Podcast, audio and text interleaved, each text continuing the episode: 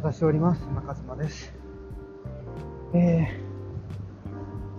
ね、まあ決意表明をねしたことによってちょっと、ね、今日の朝はねすがすがしいなっていう感じですね。やっぱりね自分の中でもやもやしてたことがなんかこうある意味、なんて言うんですかね、もう、えー、なんて言ったらいいかな、開き直りか、そう、ある意味開き直りみたいな形で、なんかでもどうしようもないから、だからもう本当に、なんか受け入れて前に進んでいくしかないなみたいな、なんかやっぱりね、本当に私は、うんなんか原因が分かってよかったなというか、なんかなんでこうなんだろうって思うことが多かったんですよ、すごく。なんでうまくいってたり、急にうまくいかなかったり、物事がなんでだろうなと思って、でもまあそなんだろうなって終わらせるんじゃなくて。自分なりにいろいろ考えていろいろ解決策、まあ、もちろんその病院に行くとかカウンセリングに行くっていうのもやっ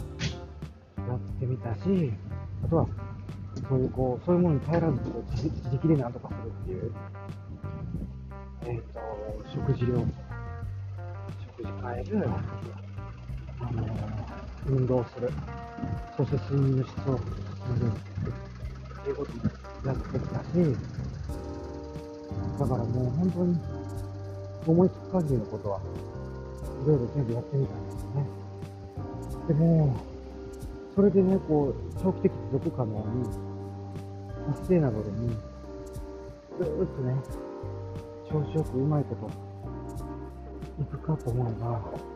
急にね思いつがやすくなって全然うまくいかなくなったりする。そのたびに人間関係で苦しんだりとか思い悩んだりとかももちろんしてきたし、何なんだろうなこれは、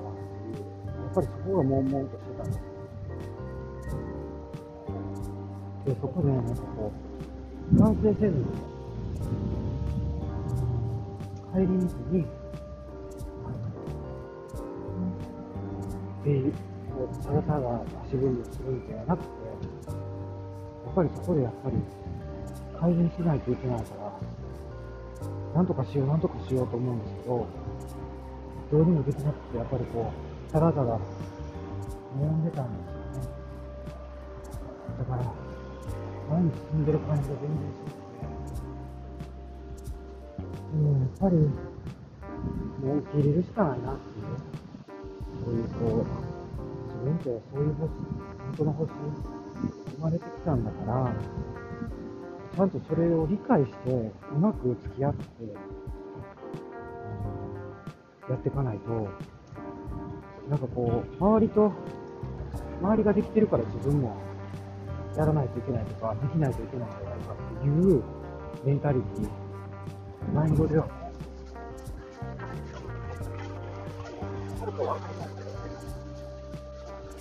だから、だからね、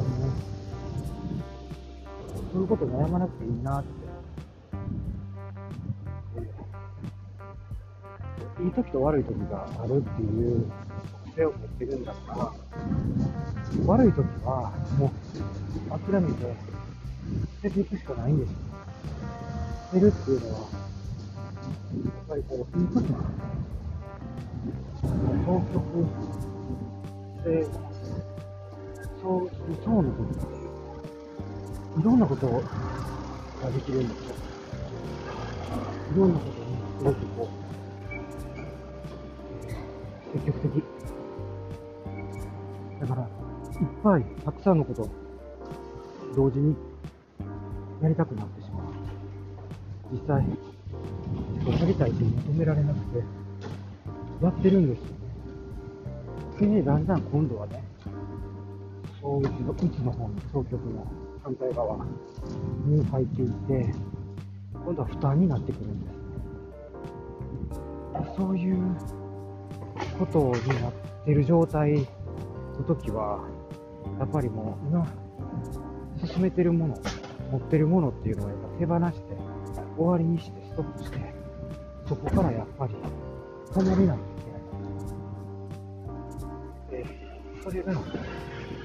交互にやっぱり起こってくるっていう、この法則わかんないですよね。時期が、時期は見えないですけど、いつの間にかその渦の中に巻き込まれて気づくっていう感じなので、まあでもそれでもいいんですよね。気づかないよりかは、あ、今ちょっとやばいところに沼にはまってんなって、はまり始めたなと思ったらすぐ手引くっていう。だからその何でもそうですよね。それは私に限らず、自分がそういう状況に陥ってるっていうことにまずは自分で気づいて、それで、あ、これはやばいと思ったらそこから離れる。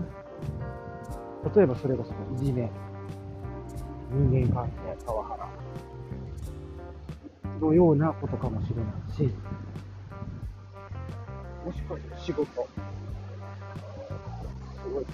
自分の伸ばしていく能力以上のこ